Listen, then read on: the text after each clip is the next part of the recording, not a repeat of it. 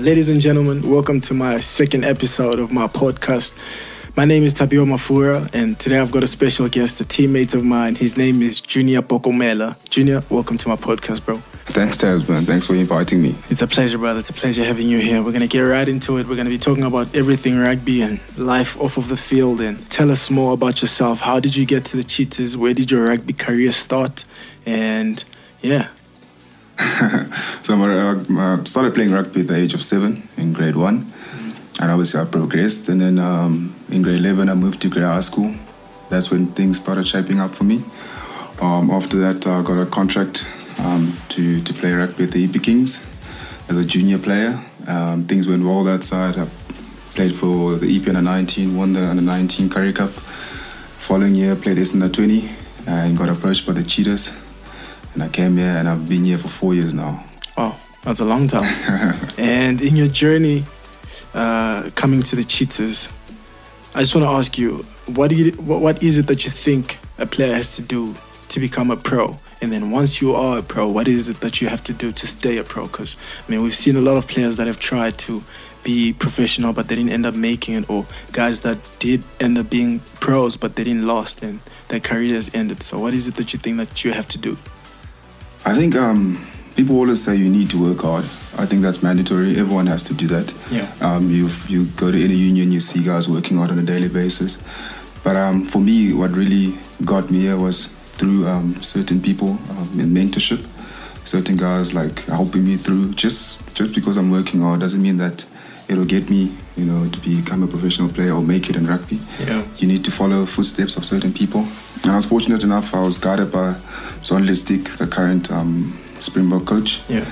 And he, he used to give me a lot of advice on how to make it. You know, it's easy to to drift off in the rugby game. Sure. And obviously another thing is easy to make it, but it's tough to, to stay as a professional rugby player. Yeah. So um, for the guys that are coming through, just work hard. You know, um, try and get someone to mentor you. Try and get someone to speak to you when you things aren't going right and things when things are really going right as well. Yeah. Um, seek for that advice and and try and better yourself every day.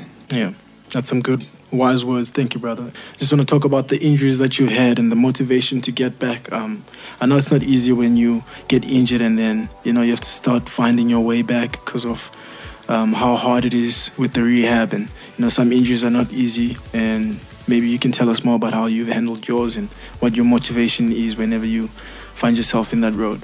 That's the difficult part about rugby. Um, I've suffered a couple of injuries, two injuries, um, two operations on my knee, yeah. and one um, tricky back um, injury. Mm-hmm. So the knees were the knees were weren't, weren't bad operations with meniscus. So it's normally like you out for six weeks and you can play again. But I had a quite a weird back injuries. It was like more of a nerve yeah. injury where it's a, like my the nerves aren't running through the canal, so I get like pins and needles in my legs. Yeah. And when I went to the doctor, I didn't realize that it was like quite a big thing. Went to the doctor. The doctors were shocked. I had to rush to for MRI. Went from Jeez. MRI, saw a specialist. Specialist was like, dude, you need to stay off your feet for six weeks. Yeah. After that, we need Is to that after evaluate. you come back or?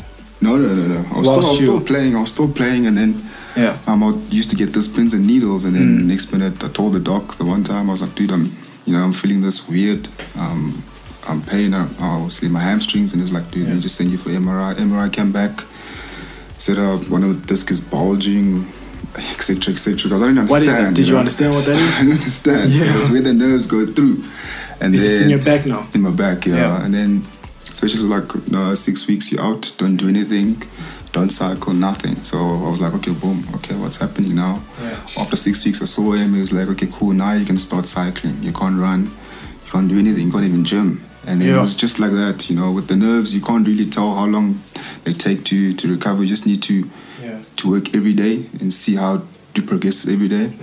Then I came back and I played um, season. I didn't finish the season because I had the same thing, and then I had to go to the doctor again. Luckily, the the canal was still the same. Like the spacing wasn't, it didn't decrease or whatsoever. Still the same space. That's And I had to be out for another six weeks. Ah, And then, you know, it hits you mentally. Now you start you know, um, not knowing what to do. Sure. Got a little bit fat, if I can put it that way. Got a little bit fat because I was, I was a little bit depressed. Did you get into man. trouble with the? Depressed. No, did no, you get no. into trouble with the coaches? no, no, no. Yeah. So I was, I was, it was more of a mental game and.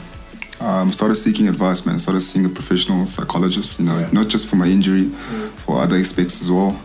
And um, it was tough mentally, man. But I worked on my on my mental part, then my physical part, and that's where I think um, I got to succeed. You know. Yeah, that's good to hear. And um, you said you've been with the Cheetahs for four years now. That's a very long time. I think that's some loyalty to the Cheetahs. Uh, let's talk a little bit about that. Um, what is it that has made you stay with the Cheetahs so long? I mean, how many caps do you have?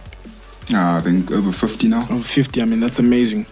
Not everyone can do that, honestly. I mean, I admire that about you. And Thanks, bro. I just want us to talk a little bit more about the Cheetahs and what made you stay with them for so long. Because, I mean, we've seen a lot of guys come and go. And for you, you've been with them for a long time. And I think that's a very great thing.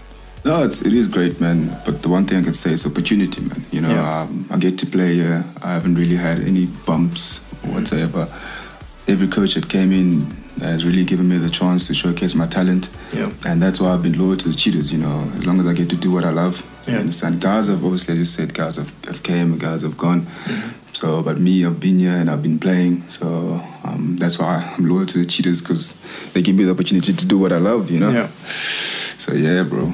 Now, um, as you know, the coronavirus impacted everyone, and with us, it, it had to we had to stop playing, and we were having a great season.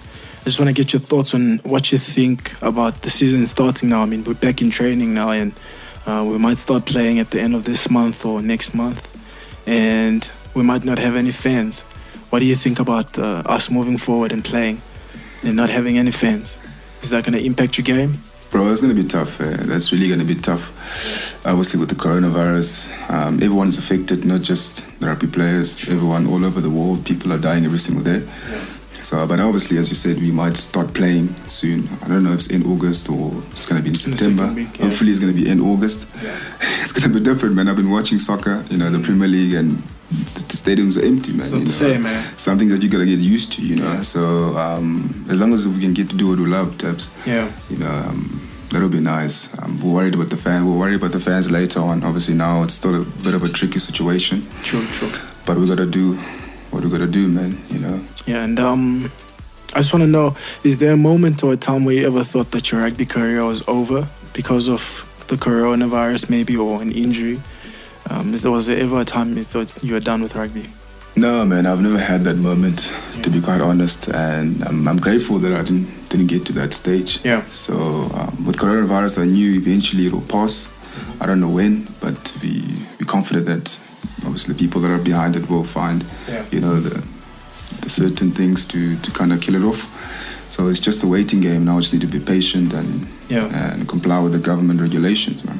That's positive. Eh? I mean, that just says, like, that, that just tells me that you back yourself, bro. I lie. Because, I mean, I've, I've, I've had to think to myself, listen, if rugby is done now, what am I going to do? And with that being said, my next question is to ask you if you weren't playing rugby, what would you be doing? Do you know what you would be doing? No, I don't. You no, I don't? don't. The- I'm, I'm, now I'm on the path of trying to figure out what I want to do after rugby. That's good. Know, as much as I'm young, Yeah. the game can end anytime. You know, it can end tomorrow or today. So I'm in the, I'm currently studying. I'm finishing up my degree next year. That's awesome. But um, obviously, I'm ready to work in the office from Yeah. nine to five. So I'm No, trying likewise, to bro. I'm trying to to to seek other venues Yeah. and see what else can I do when I'm done playing the game. Yeah. So hopefully in a year or two, I'll be able to to, to, to know what I'll be, I'll be doing after the game. you That's know. good to hear, man. Yeah. Um, do you have any goals for the future? I mean, once the rugby has started and we start getting into things again? My goal is just to get into pitch, man, and play for the Cheetahs again. Um, anything else, whatever comes next, you know, will come. But my main goal is to play and just to get the team going again, man. That's awesome. And last but not least, some advice for the young and upcoming rugby players. I mean, what would you tell a younger, a younger version of yourself with the knowledge that you have now and stuff that you know now? What would you tell a younger version of yourself? Um, I think I'll just say work hard. You know, um, enjoy your rugby, enjoy your high school, wherever you are in high school, or university, enjoy your rugby, because that's the most important thing. Because when you get to the professional setup. It's not just about enjoyment anymore. Yeah. This tactical side of things, you know, it, it's, the pressure increases as well. So I would say w- while you're still young, enjoy your rugby. You know, have fun, and um, seek mentorship, man. Seek mentorship, and um, I guess when you have someone that you look up to, that can help you, you know, guide you through your path, and that helps. That helps a lot. That's true. Now, once again, wise words from Junior Pokomela. And that is it from the second episode. I just want to thank you for being here and just sharing your wise words. And um, hopefully, we can have you once again if we do this again. And just thanking uh, Career Magazine for hosting this and making it a dream come true. Thanks, my boy. Appreciate it, man. Pleasure, brother. Easy.